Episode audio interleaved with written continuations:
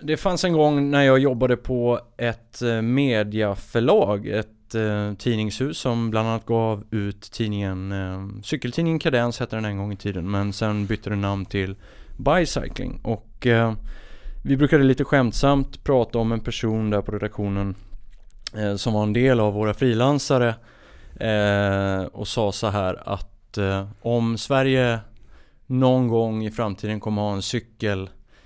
Eh, minister så ska det banne mig vara Christer Isaksson. Och han är min gäst idag i Unika Människor. Välkommen! Tack så mycket!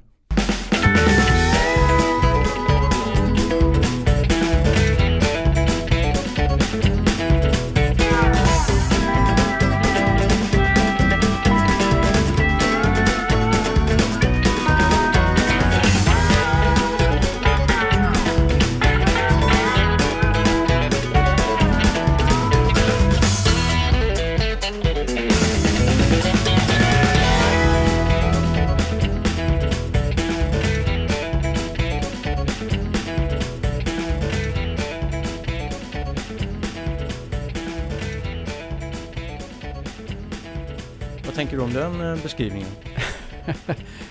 Ja, det är väldigt smickrande minst sagt kan jag ju säga. Eh, Kanske visar att man inte kommer uträtta så mycket som minister så att eh, man ska nog inte överdriva betydelsen av det. Vad, ehm, eh, men, men du har, du har en liten stående dust med politiker och ministrar och sådär. Känner du det? I alla fall i sociala kanaler kanske? Ja, man kan väl uttrycka det som dust naturligtvis. Jag, jag vill ju ha ett bättre transportsystem. Ett, ett, samhälle mer anpassat efter de som väljer att cykla eller får fler att cykla. Och då är det ju våra politiker som eh, till viss del beslutar om medel och möjligheter och så vidare. Och eh, om jag då tycker att det inte går åt det hållet jag vill, då tvekar jag inte att eh, göra min röst hörd och påtala det för de som är ansvariga. Och där har vi lite faktiskt kärnan i vårt samtal idag tänkte jag. För att eh, det är ju precis det vi ska prata om. Vi ska prata om cykelinfrastruktur, Mm. ett ämne som ligger dig oerhört varmt om hjärtat och som jag måste säga du har eh, väckt mitt intresse i eh, för ämnet och även på ett väldigt nyanserat sätt eh, fått, tycker jag, eh, en stor massa att förstå vikten av eh, det här för samhället, för hälsa och även kanske mm, nått en och annan politiker genom de kanalerna du har. Så det är det vi ska prata om. Välkommen till Unika Människor. Tackar.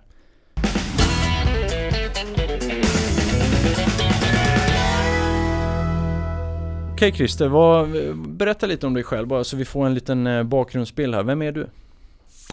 Ja, jag är en 50-årig man eh, som eh, brinner för att både cykla och arbeta med cyklingen och har gjort det väldigt lång tid. Det började egentligen med att, att så att säga jag började motionscykla och tävlingscykla för det är väl 30-35 år sedan nu va. Och sen eh, när jag läste på universitetet och så vidare så började man liksom fundera över hur, hur det såg ut i vårt transportsystem och, och så började jag helt enkelt engagera mig. Och så att det är på ett sätt en, hel, en slump varför det har nu slutat som det gör. Eller slutat har det kanske inte gjort kanske jag ska Nej, det är säga. inte slut än. Nej, det är inte slut än. Men, men att jag jobbar med det jag gör är väldigt slumpartat. Eller tittar man eh, tillbaka så kanske det inte är det, utan man kanske ser en röd tråd. Men den fanns inte där när jag började och fundera de här banorna. Utan att eh, det är en, en stark drivkraft, en, en vilja att förändra, att förbättra och så vidare som gör att jag nu jobbar med det jag gör. Och berätta, vad är det du gör till vardags? Till vardags är jag trafikplanerare på ett konsultföretag som heter Sweco. Och där jag nästan uteslutande jobbar med cykelfrågor, alltså man med planering av våra städer, med utformning av cykelinfrastruktur och så vidare. Och um, lyft ner det lite för oss dödliga här. Hur, hur kan en dag i Christers eh, tillvaro se ut? Vad har du gjort idag till exempel? Eh, ja, alltså det, det, det är en väldigt spännvidd i arbetet. Idag har jag satt ihop ett, ett förslag till eh, vi är nu i Stockholm här och eh, där ska man bygga om stora delar av Vasagatan. Och då vill trafikkontoret i Stockholm utvärdera hur det kommer att bli. Alltså att först gör man en förstudie och så gör man efterstudie. Och då har vi eh, eventuellt, eh, vi har i varje fall fått i uppdrag att ta fram ett förslag hur en sån här utvärdering kan gå till. Så att eh, det är det jag har suttit och, och gjort idag, att, att ta fram ett utkast på en sådan utvärdering. Och vad tänker man? Vad, liksom, vad är det för horisonter på de här grejerna som du sitter med? Som det här idag till exempel. Pratar vi liksom att Vasagatan ska vara ombyggd 2025 eller är det liksom, vad, vad är det? Eh, den ska väl börjas byggas om nästa år, alltså 2018 och det tar väl säkert två år innan eh, så att säga, den är klar. Det är en lång sträcka och en stor gata så det, det tar ju lite tid att göra. Eh, vissa andra saker man gör det är nästan brandkårsutryckning, alltså inte särskilt lång tidshorisont. Andra är väldigt lång tidshorisont när man jobbar till exempel med cykelplaner eller trafikplaner eller översiktsplaner och så vidare. Då kan det vara alltså, 20-30 år ibland, eh, sådana horisonter. Så att det är en väldigt, väldigt spännvidd. Och det som är roligt också. Hur länge har du eh, hållit på med det här yrket som du har idag? Mm, ja, sen slutet av 90-talet. Så du, vissa av de här tidiga grejerna som du suttit och planerat kanske finns i verket idag? Alltså som är... Ja, eh, absolut. Verkligen. Kan du nämna några här fjädrar i hatten som du har? ja, jag vet inte, fjädrar i hatten.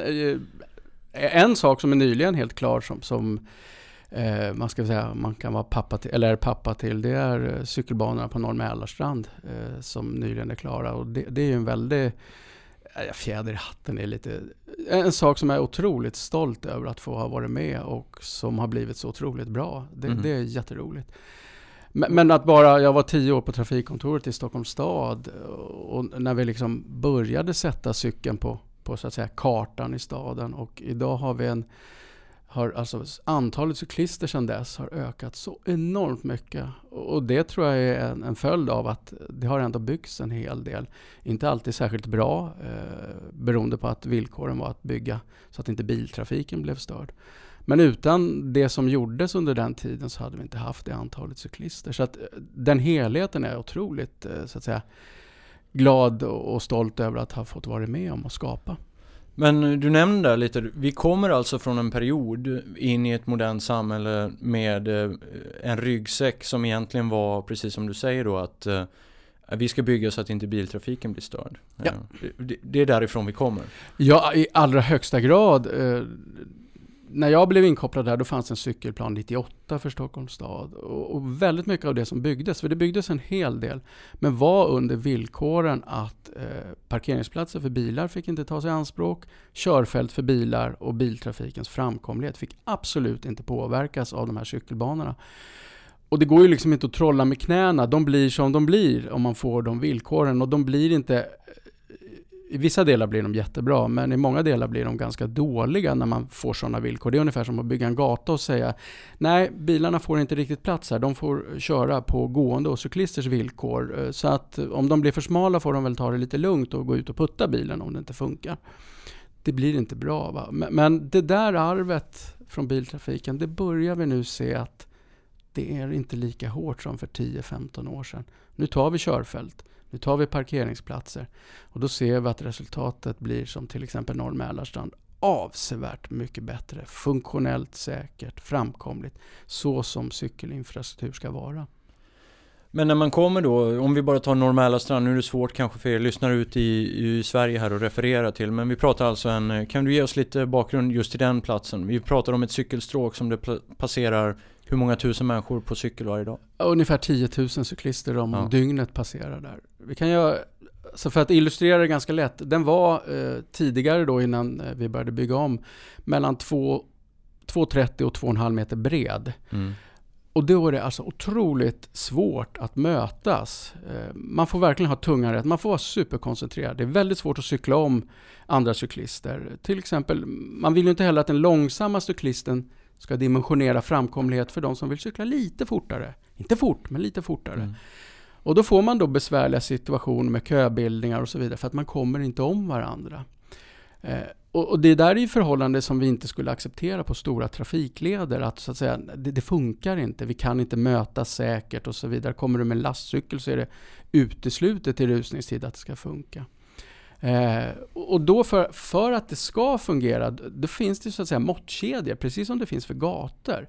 Att ja, men om det är så här brett, då är mötet och omcykling möjligt. Och är det så här brett, då är det ännu bättre. Då fungerar det ännu bättre med lastcyklar och så vidare.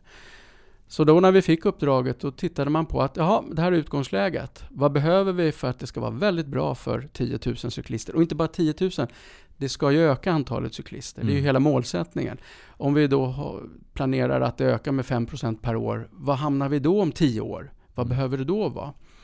Och då kommer vi fram till en måttkedja, då, en bredd på cykelbanan som måste vara 4,5 meter. Då börjar det fungera. Då kan man till exempel dubbla storleken nästan. dubbla storleken. Ja. Då kan man cykla om en annan cyklist samtidigt Mm. som man får möte Mm. av en cyklist som cyklar om en annan cyklist. Just det. Då börjar det fungera och Mm. vi ser redan en otrolig skillnad på den här sträckan. Hur man interagerar, hur det fungerar och att vi får det här, vi som cykelplanerare är ute efter, cykelflowet. Att det, att det bara rullar på. Inte nödvändigtvis att det rullar på fort, för det är inte det det handlar om och det är väldigt få som cyklar väldigt fort. Men att du inte ska behöva bromsa, stanna, väja, svänga och så vidare.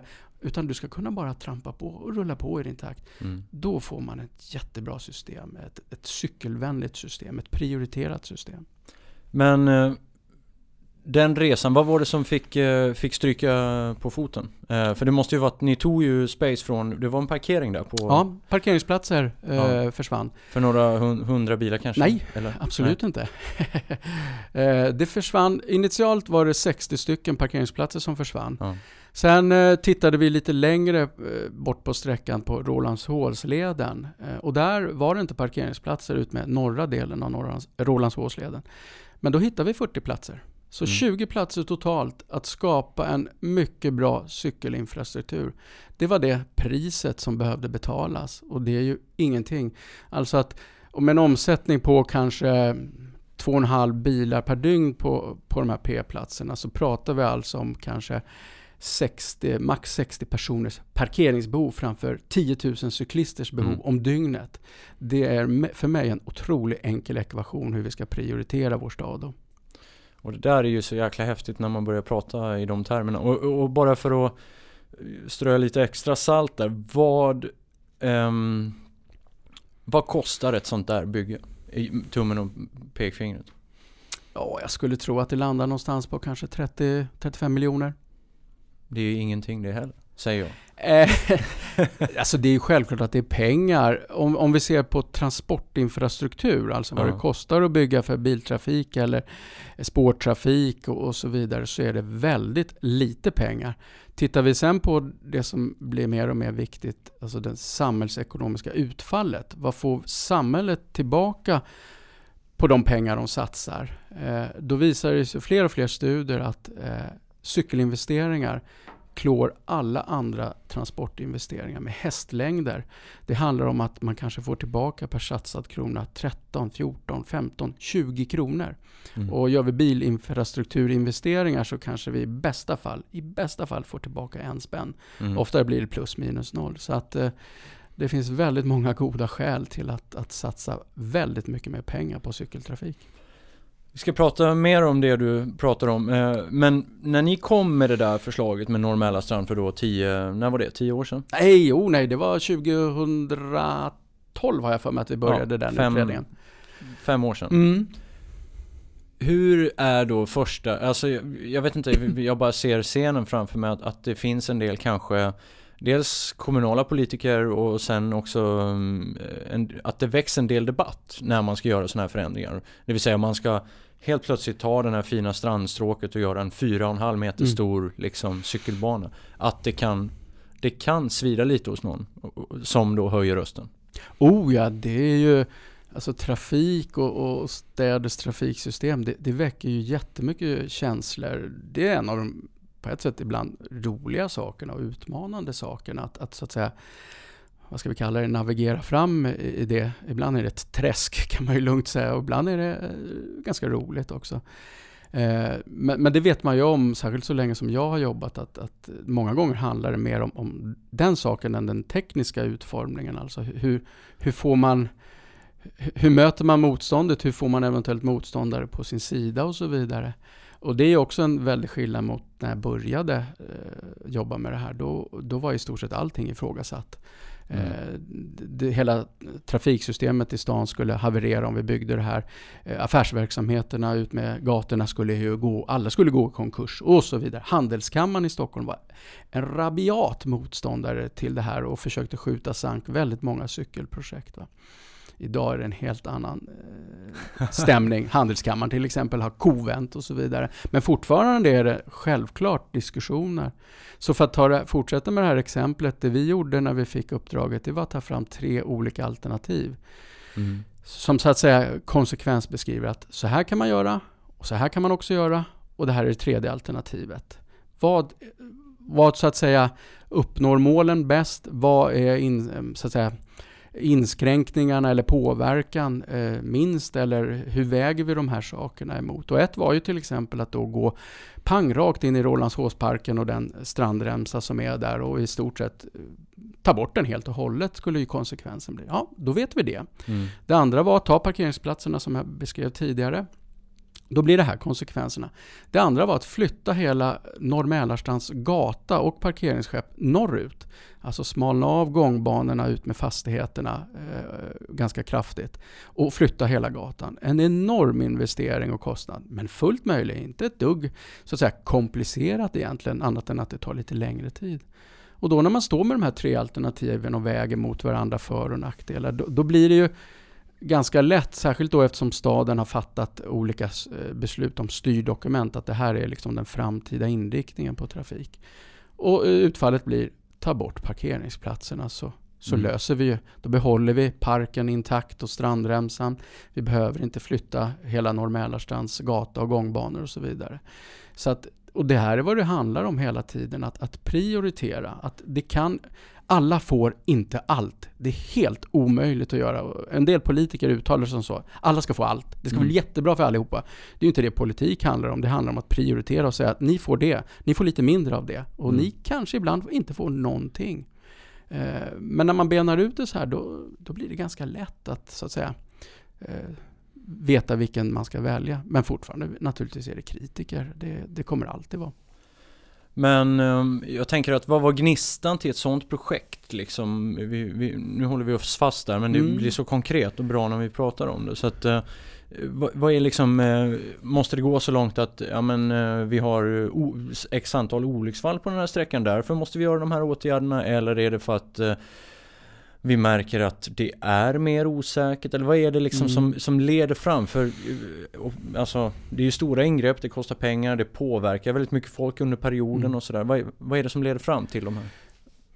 För att förenkla kan man se vissa beslut som, som liksom så här, därför, därför, därför. Men, men egentligen så måste man nog backa och zooma ut lite och se att det här är här, förändringar är en lång process. Och jag skulle vilja säga att det började 98 med den cykelplanen och den förändringen. Och sen fortsatte det, kom en ny cykelplan 2006 och så vidare. Alltså att man hela tiden flyttar fram positionerna, mm. ökar acceptansen.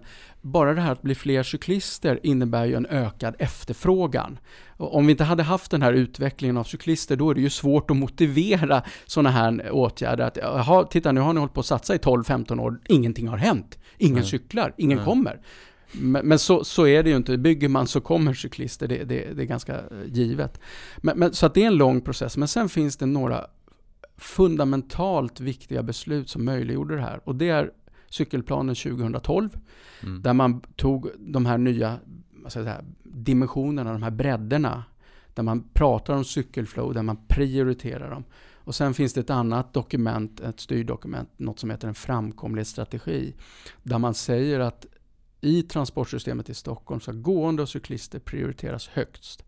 Det är ingen snack om saken. Privatbilism, det kommer längst ner. Mm. Och då blir ju, så att säga, har man väl fått de här politiska besluten och har en, politi, eh, en politisk majoritet som sluter eh, upp kring dem där, då blir det ganska, höll jag på att säga, ett självspelande piano. Men mm. väldigt mycket av det som var besvärligt för 10-15 år sedan, det är inte alls lika besvärligt idag. Och då kan man göra de här sakerna.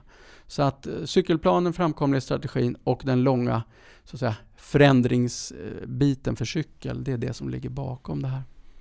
Var du med och skrev cykelplanen på något sätt eller var du med ja, och bidrog? Mm. Eh, både 2006 och 20, eh, den här 2012.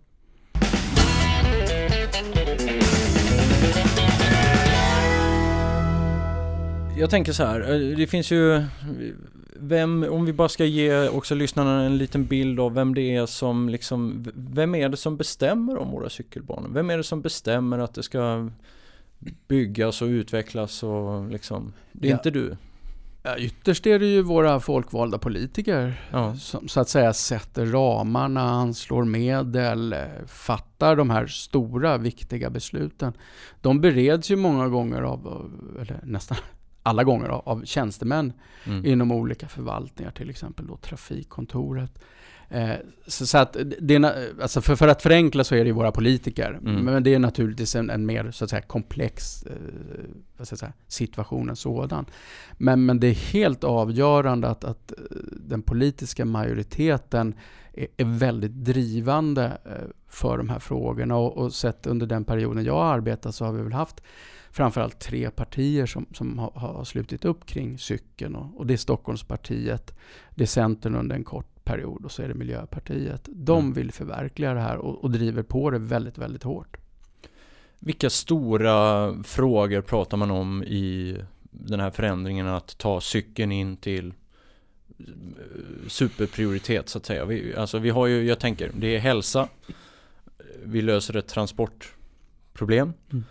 Eh, vad är det mer man pratar om för, för det, det, är liksom, det, det är så mångfacetterat. Ja, det är också ett, ett, ett mer hållbart, långsiktigt hållbart system. Alltså att det, det är ju otroligt lite utsläpp från cyklister och, och även i produktionen av, av cykeln är ju jämförelsevis med, med att, att producera en bil till exempel.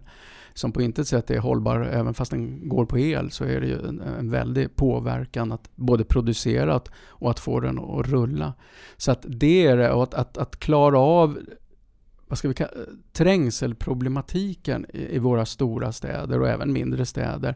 Att egentligen är ju grundfrågan hur ska vi använda våra gemensamma ytor på effektiva sätt? För att mä- människor, även om vi ibland pratar om, om, om det liksom eh, att vi kan jobba hemifrån och på distans och så vidare, så verkar det inte riktigt ha, ha förverkligats och kanske inte riktigt kommer förverkligas, utan människan vill uppenbarligen förflytta sig. Mm. Eh, och, och, I varje fall så som vi än så länge bygger och, och utformar våra städer och våra arbeten. Och då kommer det ju finnas ett, ett grundläggande behov att förflytta sig. Och då vet vi ju att eh, vi har ett begränsat utrymme. Och hur förflyttar vi egentligen störst antal människor på ett hållbart, effektivt, tillförlitligt, säkert och funktionellt sätt?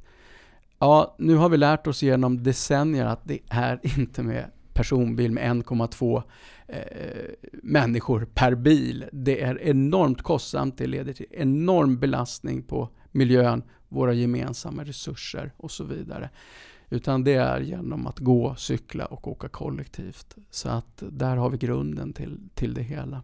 Sen får vi massor med bonus om folk börjar röra på sig och, och så vidare. Dokumentet som jag refererade till förut var ju det här nationell cykelstrategi. Det var det som eh, vi, eh, jag hade sett någonstans när jag, s- när jag satt och gjorde research på dig. Berätta, vad är det för något? Ja, vad ska man säga? Ett, vi kan väl kalla det ett inriktningsdokument att så här är regeringens ambition att aktörer som på ett eller annat sätt är, är involverad eh, i att kunna skapa ökad och säker cykel. Så här vore det bra om de arbetade och fokuserade sitt arbete på. Gav den eh, något nytt ljus till hela liksom, eh, den här dialogen eller, eller fram, framstegen? Liksom? Nej, det kan jag inte påstå, i varje fall inte för min del som har jobbat så länge med de här frågorna. För egentligen handlar det bara om, om några få saker om det där ska förverkligas. Det handlar om pengar och det handlar om prioriteringar av våra gemensamma ytor.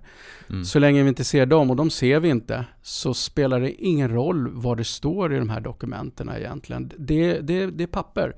Mm. Eh, och vi kan jämföra hur många bilstrategier har regeringen tagit fram? Mm. Noll! Och det är föregående och föregående och föregående och föregående och föregående regering. Mm. Det behövs ingen bilstrategi för att producera den bilinfrastruktur vi ständigt lägger hundratals miljarder på att göra. Så det här är ju, i min värld är det, kan det lika väl vara ett spel för galleriet att så att säga skjuta frågan framför sig. För vi ska veta i nationell plan, alltså den planen som talar om vad staten ska satsa sina pengar på vad det gäller transportinfrastruktur, så går mindre än 1% till cykel. Mm.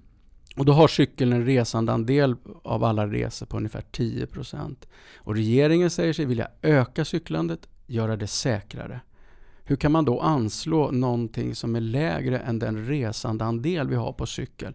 Jag får det inte gå ihop. Och Nej. sen har man ökat en ytterligare 100 miljarder till det här anslaget och det ska gå till järnvägen. Inget mer till cykel. Mm. Man kom med lite allmosor när man lanserade eh, strategin att 9 miljoner till ideella organisationer för att jobba med cykel. 100 miljoner anslås till eh, lite utredningar och, och lite sådana här saker. Men det blir ju ingenting av det. Det, det, kommer ju inte hända någonting. Och då menar de att ansvaret framförallt ligger på kommunerna och regionerna och fixa det här. Ja, men det, så kan man ju säga. Då pekar man ju att någon annan får fixa det här. Vi fixar det inte, någon annan får fixa det. Det är ju lätt att liksom göra så. Det, det är ju bekvämt. Då behöver man ju inte ta något ansvar. Så att jag är ganska skeptisk till den där. Men, men, det beror ju också på att jag har ju min historik och har sett sådana här strategier komma och gå och så vidare. Så att jag kanske är onödigt negativ och, och, och, och, tråkig gammal gubbe här nu som inte ser potentialen i det hela. Men visst, leverera, för det är bara det här det handlar om. Leverera, då mm. blir jag väldigt positiv och glad och kommer tycka att det här var bland det Men, bästa som hänt. Eh, då måste jag fråga, vad, vad är det liksom som är så svårt för sig kommunpolitiker? Är det att de, för de ser all fakta framför sig och de förstår att det här är ett viktigt område att prioritera, de, allt finns där. Mm. Men är det det att de kanske själva inte eh, använder cykeln? Förstår de inte? Blir det en personfråga till slut? Att liksom eh, Herregud, varför snackar alla om det här? Jag fattar inte, jag kör ju bil varje dag. Ja, visst spelar det roll. Det, det, finns ju, det kommer mer och mer forskning här och, och framförallt eh, eh transportforskning om cykel. Det har inte funnits så väldigt mycket som visar att det i allra högsta grad är en, om vi ska kalla det en ideologisk fråga. Mm. Alltså att man, man lägger in sina egna värderingar eller sitt partis värderingar. Helt enkelt att vi tror inte på det här. Vi Nej. vill inte ha det här. Det här är bara onödigt. Människor vill inte ha det här och så vidare och så vidare. Det kommer inte ge de här effekterna som påstås och så vidare. De här siffrorna stämmer nog inte alls och så vidare. Så att det, det handlar om att, och det finns ju också de som vill ha ett, ett starkt, eh, så att säga, fortsätta att och, och utveckla ett starkt, eh, en stark bilinfrastruktur. Och det är ju de flesta medvetna om att om man vill ha ett bättre cykelinfrastruktur det, det kommer ju ske på bekostnad av någonting, både vad det gäller medel och, och yta att använda. Så att, eh, visst handlar det jättemycket om det. det. Eh, och jag brukar exemplifiera ibland att de flesta har ju ingen relation, direkt relation i sin vardag till cykel. Eftersom det är då 10% som cyklar i, i, i, genomsnitt i landet så innebär det att de flesta har faktiskt inte, de kanske har några barn som cyklar eller, eh, eller cyklade själv i ungdomen och så vidare. Och har man ingen relation till någonting då har man ju svårare att så att säga sätta sig in i situationen. Men de flesta har någon relation till att gå. Väldigt mm. många har, i varje fall vuxna människor har någon form av relation till bilen. Mm lättare att förstå, lättare att se. Och vi har också en tradition, en historik, en normbildande eh, runt det här hur samhället ska utvecklas och byggas, hur vårt transportsystem ska fungera och underhållas. Och då om det kommer in någonting som är en väldigt gammal, omodern uppfinning som man blir lite svettig av ibland om man inte har elassistans och så vidare. Det är inte, den är inte självsäljande på något sätt trots ny kunskap och fakta om alla de positiva så att säga, effekterna av det. Men eh, om vi står här om 10 år då kommer det låta annorlunda. Mm. Står vi här om 20 år då kommer Stockholm vara en av Europas bästa cykelstäder. Bra, det finns en liten optimism där i alla fall. Vad det gäller så att säga vissa städer, absolut. Eh, om vi pratar om den här nationella cykelstrategin som är mer en, en sak för så att säga, nationen så är jag inte mm. alls särskilt positiv. Men vi har definitivt städer som, som eh, kommer visa vägen att så här gör man, så här mm. jobbar man och så vidare. Eh, jag ska försöka dra lite siffror ur dig här för att skapa lite ytterligare lite perspektiv. Vad, hur många i Stockholm idag använder cykeln som daglig till och, till och från jobbet, transportmedel? Oh, det finns lite olika där. jag skulle säga att om, om vi tar Storstockholm ligger runt 10 procent. Alltså då är Stockholm med kranskommunerna. Och går vi lite längre in i Stock, själva Stockholms stad, då är vi nog upp mot en 15 procent som använder cykeln i sina dagliga transporter. Och då antal pratar vi alltså uppåt en hundratusen, säger du eller? Ja, alltså tittar vi på de här flödesmätningarna om man skulle säga summera dem och ta bort att det ibland kanske blir dubbelräkningar så det ligger väl siffran runt en 100-150 000. Det, det, är ju svårt att veta i och med att de kan passera de här stationerna flera gånger och så ja. vidare. Men, mm. eh, finns det liknande siffror för Göteborg och Malmö? Eh, ja, det gör Jag vet inte hur mycket de räknar, alltså så flödesmätningar, men eh, Malmö tror jag ligger någonstans om det är på 20 procent, om, om det inte är lite mera. Göteborg är väl ungefär som Stockholm, kanske lite mm. lägre. Mm. Det är svårt, alla gör inte de här, det kallas ju eh, resvaneundersökningar på riktigt samma sätt. Så det är lite svårt att jämföra och det finns egentligen ingen anledning att jämföra. Det, det, man kan väl ha någon tävling åt det där men alla städer har ju, har ju sin sina förutsättningar, sin historik och så vidare. Och de ska nog fokusera på att jobba utifrån den och titta på sig själva egentligen. Man kan naturligtvis lära av hur andra gör och utformar men att, att mäta och jämföra är inte så särskilt framgångsrikt. Och när säger liksom, ehm, jag tänker på det här med avstånd också. Vi pratade mm. lite om det, mm, kranskommuner och, och, och, och liksom Eh, när säger stockholmaren att det är för långt att cykla till jobbet? Eh, vad är ja. liksom snittdistansen på en, en pendlare? Ja, det där är faktiskt väldigt roligt att titta på, för där skiljer det sig självklart från städer beroende på att städerna är olika stora och olika utspridda och så vidare. Eh, alltså medelresan för en cykelpendlare i Stockholm, enkel väg, det är nästan 10 kilometer. Och en tredjedel pendlar alltså över 12 kilometer och längre. Sen blir de ju färre och färre som man mm. kommer upp på 20 kilometer och så vidare. Men de finns definitivt. Eh, och, och sen tittar man hur lång tid tar den här cykelresan i, mm. rusningstid. Ja, men då, då, alltså 10 kilometer, det, det för, för en, om man inte cyklar som jättefort då, så är det ungefär en, 30 minuter. Och så vet vi genom då att vi tittar på eh, kollektivtrafiken i den, eh, samma förbindelser i rusningstid och vi tittar på biltrafiken för det finns väldigt mycket studier hur, hur fort den går i rusningstid i olika eh, stråk. Ja, Absolut, finns väldigt mycket. Och då visar det sig alltså att 10 upp till 15 kilometer, då är cykeln konkurrenskraftig med ja. dagens system ja. mot både bil och kollektivtrafik. Det är lite svårt att slå pendeltågen när de går bra för de stannar ju ganska få, få ställen och, mm. och går förhållandevis fort. Va? Men annars är den konkurrenskraftig. Vad mäter man? Får jag bara fråga? Mäter mm. man, då mäter man utsatta sträckor? Man mäter inte dörr till dörr så att säga? Eller man mäter liksom... Alltså, I de här studierna som jag har varit inblandad, då, då gör man bara sträcka. Lägger mm. man till parkeringstid och sådär som är svårt, det kan man göra schabloner naturligtvis, men alla har ju olika förutsättningar. Vad, vad de parkerar hemma och vad de parkerar på jobbet och sådär.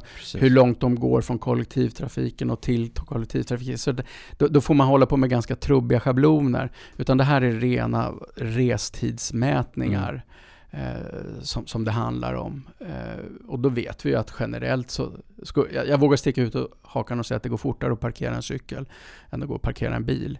Så mm. att då vinner den ännu mer om vi skulle försöka få in en, en sån faktor också. Eh, men, men det är otroligt intressant då också, särskilt om vi nu för mycket som jag jobbar med handlar om att, att göra det bättre för cykeltrafiken. Mm. Alltså att skapa det här flowet. Alltså att eh, i den bästa världar, när jag startar hemifrån 14 km från mitt jobb, så när jag kommer till jobbet så har jag inte satt ner foten en enda gång det är ju den eh, här, utopiska drömbilden av, av cykelpendeln, att det bara rullar på. Skulle man lyckas alltså, få bort de många stopp och fördröjningar, omvägar och problem som är för cykeltrafiken, då skulle man ju stärka konkurrenskraften ännu mer. Mm. I och med att resan skulle kortas. Man skulle då också få fler att cykla lite längre för att de märker att de vinner ännu mera jämfört mot de andra resalternativen. För det handlar väldigt mycket om att, så att säga, öka konkurrenskraften. Och där cykeln kanske slår, eller inte kanske, den slår alla andra på ett en område och det är tillförlitligheten. Ja. Idag i Stockholm så har vi väldigt dålig tillförlitlighet i biltrafiksystemet. Minsta lilla störning, långa köer. Och samma med kollektivtrafiken. Minsta lilla störning, väldigt, eh, eller problem, väldigt stora störningar och, mm. och stopp och så vidare. Där tiotusentals drabbas. Mm. Cykel?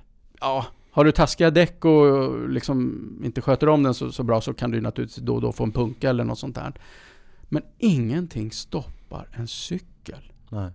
Du, är det ett väldigt besvärliga förhållanden, då kan du lyfta cykeln till och med. Kanske inte en lastcykel och så vidare.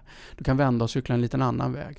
Det värsta jag har råkat ut för eh, under alla mina år som cyklande, det var eh, en tragisk händelse. En människa som skulle hoppa från Västerbron. Polisen stängde av. Jag fick cykla till eh, Gröndalsbron ute på Essingeleden. Mm. Biltrafiken, kollektivtrafiken, bussarna stod helt stilla. Mm. Min resa blev 10 minuter längre. Mm. Det visar liksom hur, hur, vill man få ihop sin vardag, vill man ha tillförlitlighet, för det handlar för väldigt många människor att kunna förutsäga sin resa med allt vad vardagslivet handlar om och hämta och lämna barn på skola och föreningsliv och allt vad det nu är för någonting. Och veta att så här lång tid tar min resa, då ska man cykla. Mm. Jag gillar det där du säger och jag har läst lite att du skriver väldigt mycket om det här med flow. Och flow det är faktiskt något som, när jag började tänka på det, jag cykelpendlar ju också, jag har 13-14 kilometer till, till jobbet. Eh, och när jag började tänka på det så, så blev jag lite kritisk till min egen cykelväg som jag cyklade och började inse vad fan det här är inte flow. Liksom. Det, här är, det här är gömda hörn, jag måste bromsa, jag måste tänka mig för.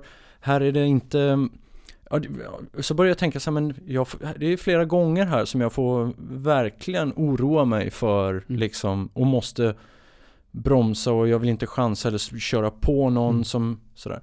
Eh, så där, där fick du mig att tänka till. Och, mm. och, men då tänker jag så här, vem...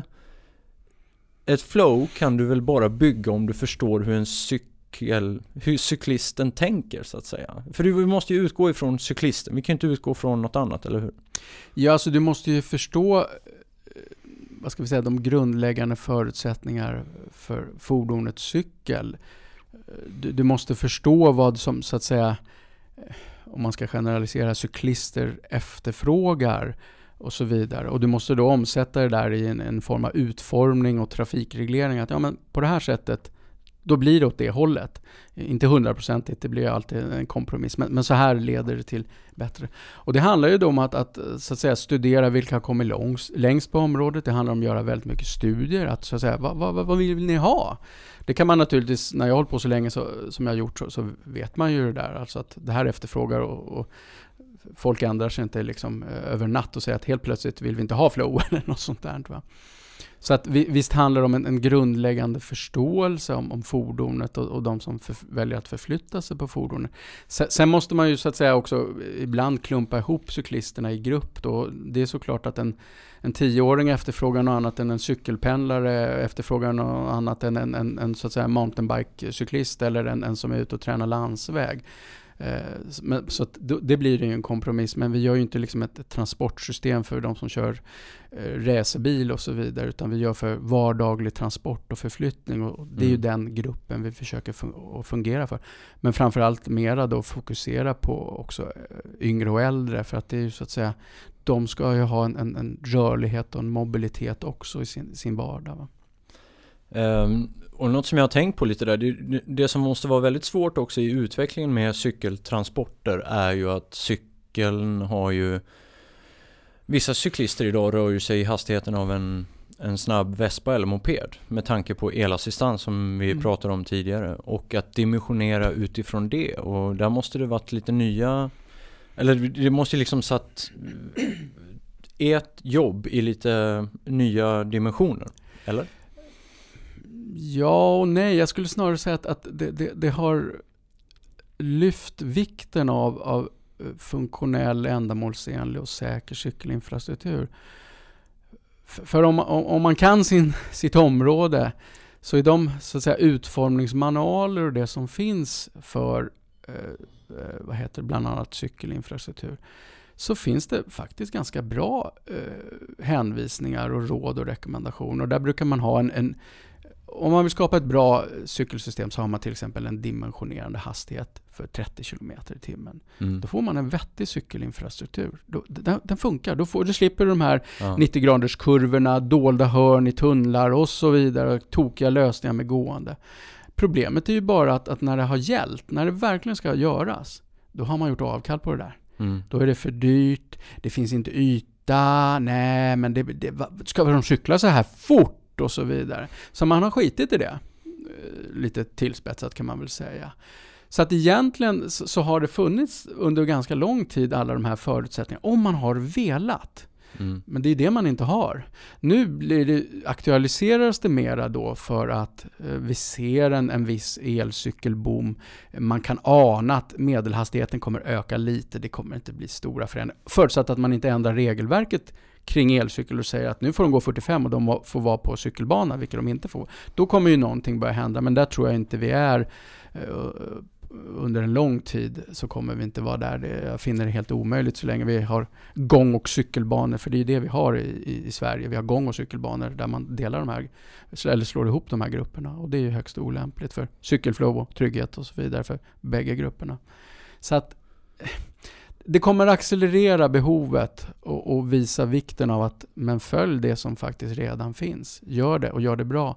Och till exempel Norr som vi pratade om tidigare är ett sådant exempel att där funkar det ju för de som vill cykla i 25, 30 eller om de vill klara av att cykla i 35. De kommer förbi de som vill cykla i 12 km eller vad mm. de nu vill. Alltså det går att eh, ha, hantera en ganska stor hastighetsspridning förutsatt att man dimensionerar och utformar sakerna på ett bra sätt.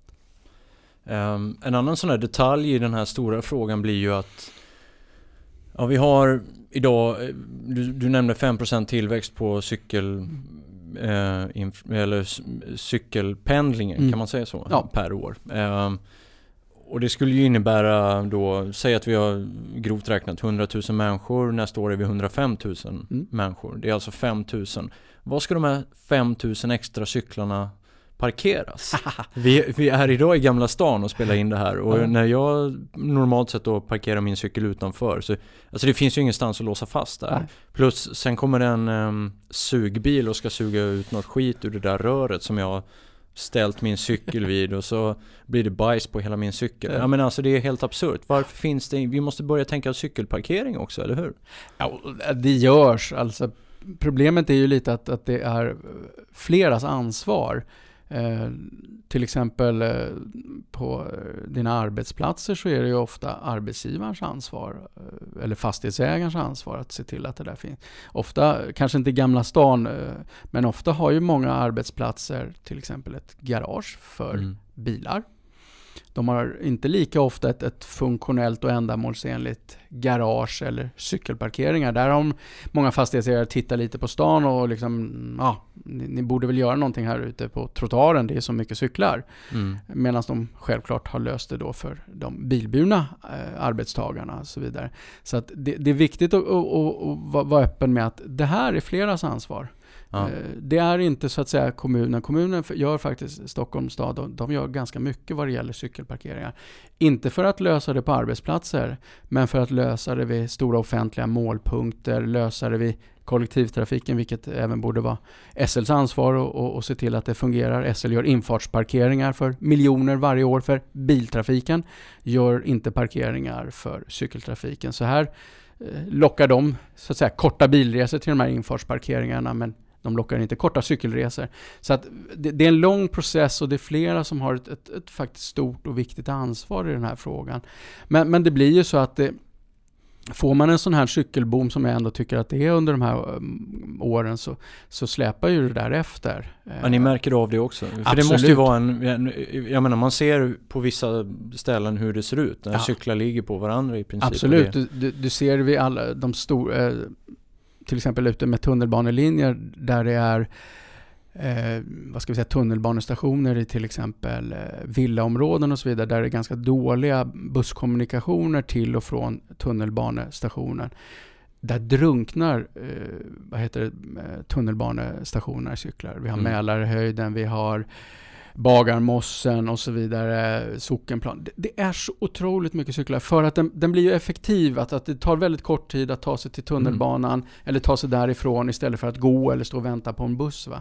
Så att, eh, och vi har ju hjälpt stan med en, en, en, en cykelparkeringsplan för att successivt försöka vad ska vi säga, komma ikapp. Det är svårt att komma ikapp när cyklingen hela tiden ökar. Ja, ja. Så att man, det känns hela tiden som man släpar efter. Eh, men, men, det är inte ett förbisett eh, område, absolut inte. Det är bara att många måste se till att det funkar. Du Christer, du, du driver ju en väldigt, eh, det här ämnet, jag älskar ju det här ämnet. Vi har ju pratat eh, några gånger om det här eh, på scen på, vid olika tillfällen och jag tycker att det här är superspännande. Vi Eh, som jag började den här podden så vi anlitade ju dig som bloggare Mm. på eh, då, eller Bicycling och du skrev ju Började skriva otroligt mycket delade inlägg och väldigt många eh, ja, träffsäkra inlägg. Ehm, ett av dem har jag framför mig där du skriver som en eh, eh, ja, vad ska man säga? Det är som en, eh, en, en eh, checklista på vad vi måste göra för att det här ska bli Mm. verklighet. Jag ska, jag ska läsa lite kort här. Idag duckar vi för basbehoven, det absolut mest grundläggande. Alltså inte det Alltså det vi inte duckar för när det gäller biltrafiken. Vi måste börja med att separera cyklister och fotgängare. Att separera cyklister och bilister. Eh, och det har vi lite pratat om. Eh, det är superviktigt. Att bygga flow eh, har vi också snackat om. Att bygga breda och framkomliga cykelbanor. Att bygga gena cykelbanor. Vet jag inte om du har stavat fel. Rena kanske? Nej, gena. Gena, Alltså, vad betyder det? Så, så korta och så raka som möjligt. Kan Gena, Ja, okej. genväg. Ja, det var, Mm. ja, bra, bra, Mm. bra. Ehm, att cykelanpassa alla dessa, till, alla dessa trafiksignaler. Mm. Ehm, att sopsalta, renhålla och sköta cykelbanor. Det har vi inte varit inne så mycket på, men vad, Mm. vad, vad, vad säger du om det? Alltså, det, oavsett hur, om, om infrastrukturen är bra eller dålig, så, så måste den ju ändå underhållas och skötas och vara framkomlig. Alltså bort med gruset, bort med snön och så vidare, så att det är säkert, funktionellt och, och framkomligt. Eh, och, det där har väl inte varit särskilt prioriterat och det ser vi också i olycksstatistiken, hur många som råkar ut för singelolyckor av, av olika anledningar. Eh, Så att det är ju egentligen grunden. Det är också en förhållandevis lågt hängande frukt och väldigt mycket billigare eller till lägre kostnad än att, att bygga ny cykelinfrastruktur. Så att, att, att se till att det vi har och det vi bygger fungerar väl och går att använda. Det är A och O. Alltså, vi, vi skulle ju inte liksom bygga tunnelbana eller vägar och så visar det sig att äh, sorry, det kom lite snö. Nu kan ni inte åka tunnelbana på två dagar, tre dagar eller så vidare. Eller Essingeleden, sorry, det ligger 50 ton grus där. Ni får ta det lite lugnt och kanske åka någon annan väg. Vi ser till att det fungerar, att det är färdbart dygnet runt, året runt och så vidare. Det har inte varit saker med cykel. Det börjar bli sådana fragment eh, som vi ser och det är bara att vi ska intensifiera det och se till att det blir ännu bättre. Men jag tänker just eh, när vi tänker renhållning eh, i form av kraftiga snöfall, i form av eh, saltning och Mm. liknande. Att är det samma enheter på trafikkontor då som ska mm, hålla rent på cykel som på vägbanor? Eller, Ja, alltså, för det krävs ju lite olika storlekar på dimensioner Absolut. av maskiner och så Absolut. vidare. Eh, och det kan man säga att eh, de flesta kommuner och Trafikverket, de handlar ju upp sådana här tjänster av, av externa entreprenörer. Mm. Och, och där kan man väl säga liksom traditionellt så har det väl varit så här att, eh, ja, vi tar de fordon och traktorer som finns och så blir det som det blir. Alltså inte särskilt ändamålsenligt. Du skulle inte köra omkring med en liten traktor ute på Essingeleden och så, det blir nog bra, vi håller tummarna. Eh, men så har det varit lite att man, man har liksom, de här entreprenörerna, de har dammsugat eh, vad det finns nu för Eh, tjomme som har en liten traktor ute på Värmdö och Ekerö och så vidare så får han komma in och försöka köra här då, då och så blir det som det blir. Men nu ser vi då en utveckling att, vad ska vi säga, funktionella och ändamålsenliga fordon som ska användas på cykelinfrastrukturen. Ett problem till exempel i Stockholm har ju varit att vi pratade tidigare om att det som byggdes för 5-10 år sedan eller 15 till och med, var på biltrafikens villkor och det blev ganska smala och, och krångliga cykelbanor. Det fanns inte särskilt ändamålsenlig utrustning att vinter, alltså röja snö på dem. Eh, Eller det fanns, men det köptes inte in och användes inte och ställdes krav på det och då blir ju resultatet därefter, det blir inte särskilt bra. Det, vi snöröjer inte Essingeleden och Arlanda med skit. Vi har det bästa för att Mm. trafikanterna ska ha säker och framkomlig väg. Du skriver också här att skyndsamt bygga bort felande länkar framkomligt från A till B. Ett cykelväg, eh, cykelvägnät över stor geografisk yta. Kort, vad menar du med det? Ja, som vi pratar, vi var inne lite på det här att en cykelsystem för alla, alltså eh, barn, medelålders och äldre, då måste det ju finnas väl spritt så att man kan ta sig till förskolan, lekplatserna, skolan och så vidare. Och inte vara att hänvisa till att cykla ut i gatan, det kommer inga barn göra. Eller föräldrarna kommer inte tillåta det, även om det inte är särskilt farligt. Men trygghetsbehovet eh, är uppenbarligen väldigt stort. Så den spridningen är viktig. Jämför vi till exempel bilvägnätet med cykelvägnätet på en karta så, så kommer vi se att när det gäller bilvägnätet så har vi varit väldigt duktiga på att bygga ut det. Du, du, du sätter dig inte på en gata och så åker du iväg och så shit, jag kommer ingenstans. Den hänger ihop systemet, det vägvisas och tas om hand och så vidare. Och det är precis samma sätt vi måste göra. Jag brukar säga att planera för cykel, tänk bil. Mm. Vi har gjort allt det här. Vi behöver bara göra det för cykel med cykelögon så, mm. så blir, det väl, eh, blir det väldigt bra. Sen kommer jag inte ihåg vad den övriga frågan var, eller vad mina påståenden var där förutom det här nätet. Det var ja, men vi har fortsatt här. Eh, att ge cykeltrafiken den plats som den behöver, det har vi snackat mm. om. Att förbättra vid, vid, vid eh, vägarbeten. Mm. Det här är en liten rolig punkt skulle jag vilja säga. för att du, på den här bloggen som du skriver har du också postat ganska Ibland, ibland blir det nästan humoristiskt, idiotiskt. Mm. Liksom hur uh, vägarbetare och byggen har ja, ibland ställt en gråsugga mitt i cykelbanan för att här ska det byggas, så att här är det mm. viktigt att men helt plötsligt kan det komma en cyklist och damma mm. in i den där 30 mm. km i timmen och så vidare. Mm. Och du postar ju sådana här bilder mm. ibland eh, som är ganska roligt. Mm. Eh, är det det du menar här? Eh, förbättrar vi vägarbeten? Ja, alltså dels handlar det om, om, om cyklisternas framkomlighet vid vägarbeten. Alltså att, att, slippa stanna och lyfta cykeln ungefär, eller gå med cykeln. Eh, det skulle vi inte acceptera motsvarande för biltrafiken. Men sen handlar det om, precis det du också säger, säkerheten. Vi vet idag med, med bättre forskning och studier på området att de som råkar mest illa ut vid vägarbeten, det är cyklister. Mm. Därefter kommer eh, vad heter det, gående. Det är inte bilister, det är inte vägarbetarna som råkar illa ut, utan det är de här två grupperna. Och när man sen studerar vidare varför, vad är det som händer? Ja, då ser vi de här förhållandena vid vägarbetena, alltså som är under all kritik. Ingen arbetsplats skulle få se ut på det sättet som riskerar att arbetstagarna råkar så illa ut som cyklister och gående gör. Det skulle vara helt uteslutet. Skyddsombuden skulle stänga de här omedelbart om, om, om det såg ut på det sättet. Men för gående cyklister så har man då ansett att shit happens. Du får väl ta det lite lugnt. Du får väl se det för. Även mm. om du är synskadad och går där med din vita käpp så får du väl på något sätt se dig för. Det mm. skiter vi i.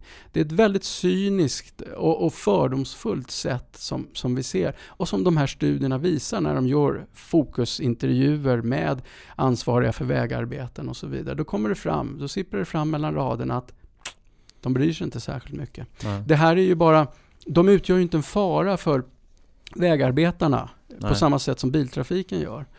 Och det här, att göra det bättre och säkrare, det kostar tid och pengar. Och det är inte heller kommuner som ställer krav eller är beredda att betala den här kostnaden. Och då ser vi då en cynisk inställning till människors säkerhet och väl och ve. Att nej, vi gör inte det här. Och vi ser dagligen exempel på jag skulle säga den här diskrimineringen, det här gör mig fruktansvärt upprörd. För det är en värdering av människor och människors hälsa och säkerhet beroende på hur de väljer att förflytta sig. Det här, är, det här tycker jag är rent ut sagt förjävligt och det är så obehagligt och äckligt att behöva se det. Ja, det, det framgår faktiskt på ett eller annat mm. sätt eh, tydligt i din blogg också när du skriver om det här. Mm. Och bilderna som du publicerar är ju faktiskt eh, ofta ganska skrämmande mm. på situationer eller mm, saker som du har sett när du har varit ute själv och, och Jag vet inte mm. vad du gör, bara cykla omkring som vanlig civil eller inspekterar eller vad du gör. Men eh, ja, eh, det är väl värt att, att, kika in på bloggen med andra ord. Och det sista var egentligen funktionella och säkra, säkra cykelparkeringar mm. som vi har pratat om. Um, det här är ju bara ett så här roligt litet inlägg som du har uh, skrivit uh, med massa massa ja, kul information och, och, väldigt välutvecklade texter mm. om, om det här. Jag tänker så här, som vi har varit inne på det här med bilinfrastrukturen och, och den resan som bilen eh, ändå har gjort in i vårt eh, så här, dagliga transportsystem. Men känner du inte lite att, men har vi påbörjat en resa nu för cykeln tycker du? Har vi börjat tänka lite, lite åt det hållet att vi faktiskt om 10, 20, säg 30 år kan stå här och skryta om att vi cykeln är mm. prioriterad? Ja, det ska vi säga om framtiden. Det skulle jag säga att vi har gjort. Eh, vi kan inte luta oss tillbaka och tro att det rullar på nej, nej. per automatik, långt ifrån. Eh, vi får fortsätta kämpa, eh, fortsätta på nationell nivå, men vi kommer definitivt se en vi ser ju, eller jag som jobbar med det här dagligen ser ju en väldigt stor skillnad mot bara när jag började. Det, det, det, är inte alls riktigt samma frågeställningar. Försök ha gjort Norr Mälarstrand för, eh, i slutet av 90-talet. Det hade, det hade inte gått. Nej. Helt omöjligt. Eh, så att, och det här kommer bara accelerera. Eh, det, det, det, blir nästan som att har man väl liksom fått rodret på oljetanken att, att skifta lite, då är det väldigt svårt att, få stopp på den mm. och, och, vrida tillbaka det och, och, backa och så vidare. Men det kommer möta motstånd och det kommer komma sådana här, jag brukar kalla det idiotinvändningar och så vidare, som man häpnar. Vi har den här diskussionen eh, i, i Stockholm, jag vet inte om den förekommer på jättemånga andra platser, med, med eh, cykelhuliganer, talibaner och så vidare som far fram och, och uppenbarligen inte visar någon hänsyn jag har lite svårt att identifiera. Det finns eh, så att säga idioter i alla trafikslag oavsett om jag åker kollektivt eller åker bil och så vidare. Det verkar vara förknippat med en, en del människor att de, de är uppenbarligen svin mm. Eh, och, och, tar inte särskilt mycket hänsyn till sin, sin omgivning. Eh, det kommer vi för, måste försöka hantera och det gör man genom fakta, kunskap och fortsätta att bygga ut en ändamålsenlig cykelinfrastruktur. Och fler kommer då få relation till att de kommer börja cykla själv och få relation till att de har bekanta och, och släktingar och arbetskamrater som cyklar och så vidare. Då kommer man inte kalla dem för idioter och medelålders lyckliga män och allt vad det nu är man får höra. En eh, sista sån här Stockholms eh, grej igen då. Eh, Slussen mm. ska ju byggas om. Eller de har ju börjat i hög grad. Eh, jag vet att du har skrivit om det på din blogg men eh, kommer det bli bra för cyklister att passera genom Slussen? Inte som eh, planerna ligger nu. Eh, det är ingenting som omöjliggör att, att så att säga med, med den utformningen som är, alltså den, den, de stora strukturerna, att så att säga prioritera och lyfta cykel mer än, än vad man har för avsikt att göra nu. Eh, men, men det kommer inte bli bra och det beror på att det, det var inte en, en viktig parameter i den här så att säga, tävlingen och utformningen av Slussen. Det har ju pågått så väldigt, väldigt länge. Mm. Eh, och fortsätter, man har en prognos alltså för antalet cyklister på närmare 60 000 om dygnet som ska passera Slussen. Eh, idag är det ungefär 25... 60 eller 6? 60 000. 60? 60 000. Oj. Idag är det ungefär 25-30 000. Och det är siffror som, eh, om man går in på, det finns något som heter Stockholmskällan, alltså Stadsmuseet är det väl bilddatabas. Det är samma siffror. Det finns väldigt mycket räkningar från Slussen, alltså antalet trafikanter, som vi hade efter andra världskriget. Och titta på de fotona som finns då på, på Slussen. Det är enorma klungor av cyklister. Mm. Och tar vi då det här antalet, och eftersom jag då sysslar med det, och så sätter jag det i, det i den utformningen som föreslås för Slussen, och de korsningsutformningar, och de signalregleringar, och de som det heter magasin, alltså där man ska stå och köa som cyklist. Sätter vi de här antalet cyklister då som är prognosen, så behöver man inte vara särskilt drillad och kunnig på området för att se att det här kommer ju inte funka. Visst, man kan ju då säga att ja, det kommer vara grönt, grönt för cyklisterna en minut. Det kommer det aldrig vara.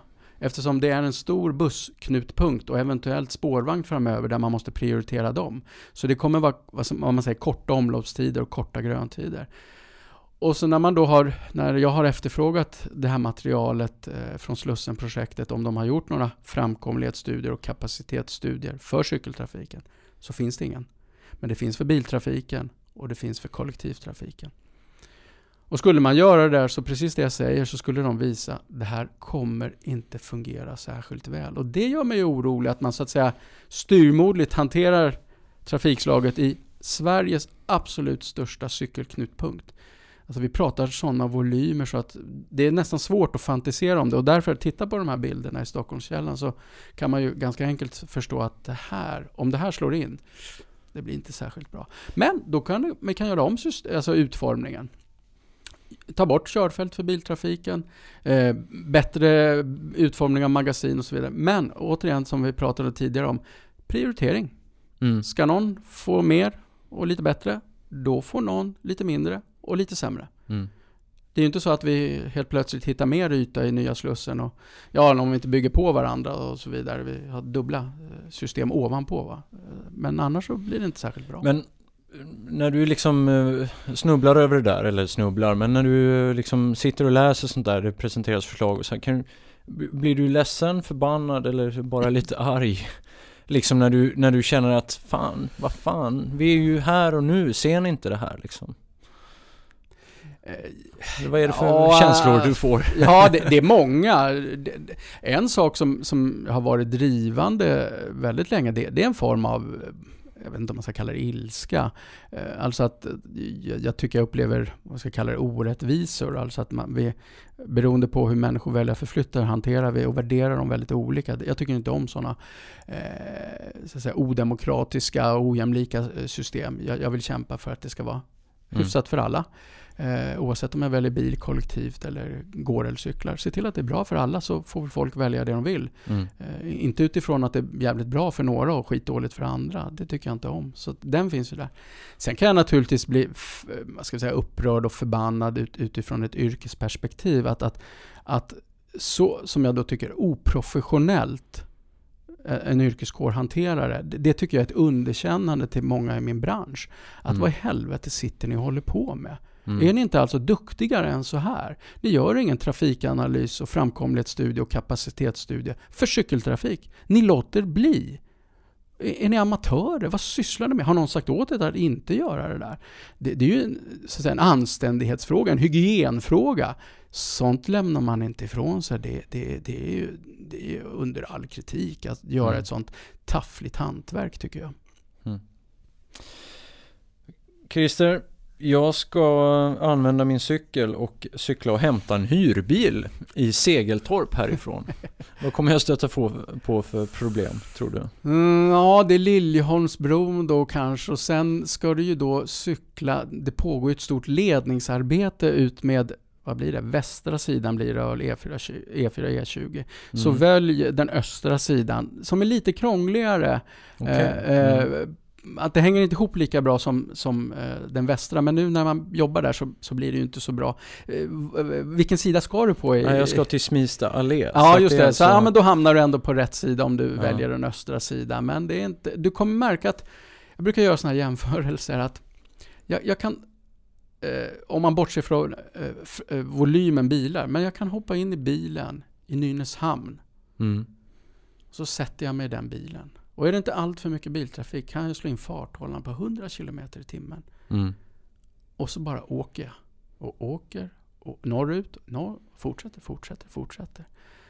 Efter eh, Söderledstunneln, alltså när jag åkte under Södermalm, mm. då får jag slå ut farthållaren. För jag kommer inte klara eh, kurvan, det är väl vid Waterfront Hotel. Då, då 100 funkar inte riktigt där. Nej. Men jag kanske kan gå ner i 60 så klarar jag kurvan. Sen kan jag dunka in den igen på Klarastransleden. Och så fortsätter jag till Sundsvall eller vad det nu är. Mm. Och så här ser det ut. Oavsett om du väljer E4 och E20, 73 och så vidare. Det bara är det här flowet. Det är ett flow. Ja. Mm. Där, där det är dimensionerat, det är radier, det är utformningar som det liksom bara rullar på. Prova det. Du kommer märka det till Smista och Segeltorp. Aha, det såg inte riktigt ut på det sättet. Det var lite, lite besvärligare. Ja. Och du har ingen vägvisning som funkar riktigt, som hjälper dig på vägen, som är tillräcklig och bra och så vidare. Nej. Och du har alla 90 graders kurvor och du har alla trafiksignaler och korsningar där biltrafiken är prioriterad. Ja, jag, det är lite roligt så här, för att den här sträckan har jag aldrig cyklat. Och jag känner mig, upp, jag känner mig lite nervös ja. faktiskt. För att jag blir så här lite, fasen hur ska jag välja där? Tänk om jag kommer fel där, då kommer jag aldrig komma över. Ja. Eh, och så vidare och så vidare. Så att, och det är lite konstig känsla man har. Ja. Hade jag kört den här sträckan med bil, då hade jag bara, ja ja, ja. Alltså som jämförelse, jag har cyklat en hel del i Nederländerna. Där är det nu ska jag inte säga att jag har cyklat överallt, men på väldigt många platser. Där är det ungefär som att köra bil. Mm. Jag vet att jag kan börja cykla så tar systemet hand om mig. Mm. Mm. Det blir inte som här i Sverige att bara oj! Uh, nu tog den slut. Om jag väljer höger, vänster, uh, vad ska jag? Ska jag vända tillbaka? Systemet måste ju ta hand om dig. Annars ja, så, ja. så, kommer du inte lita på systemet och använda systemet. Nej. Och gör de jämförelserna att om biltrafikens system skulle vara på likadant sätt, ja. då skulle inte särskilt många åka bil. Det skulle inte funka. Va? Så att det där är ju den utmaning och det är mycket av, av så att säga, moderna cykelplaner strävar efter att, att få ihop systemet. Att du ska liksom kunna förflytta och det var lite jag sa det här med att det täta, det, det sammanhängande systemet. Ja, men då, då vet du att även om du inte är bekant med omgivningen så vet du ungefär, ja men jag ska åka söderut eller västerut. Mm, mm. Där ungefär kanske jag tittar och jag kanske har någon app eller jag, jag följer trafiken.nu eller så här. Jag, jag vet ungefär. Och så hjälps jag av systemet. Jag kan ju hoppa in i bilen utan någon hjälp och få vägvisning till Malmö, Göteborg och så vidare. Jag behöver inte någon karta eller någon app och så vidare. Jag tar som hand. Mm. Ingenting tar slut. Och det är ju så att säga, målsättningen med den här saken. Mm. Att få systemet att funka. Eh, Christer, tack så jättemycket för att du kom och delade dina väldigt djupa, härliga insikter och, och din kunskap med oss. Och eh, var hittar man dig eh, i kommuni- kommunikationens värld? Eh, ja, dels så bloggar jag då på Bicycling där och sen eh, finns jag på Twitter också så att eh, bara söka upp det så. Mm. Så det är kul om det. fler gör det. Bra. Tack så jättemycket. Tack så mycket. Du har lyssnat på podden Unika människor med Jojje Borssén i samarbete med Compress Sport, Vitamin Manager, Apollo Sports och Superfruit. Glöm inte att ge podden ett betyg i iTunes. Sprid podden genom hashtaggen unika människor. Tack för att du lyssnat!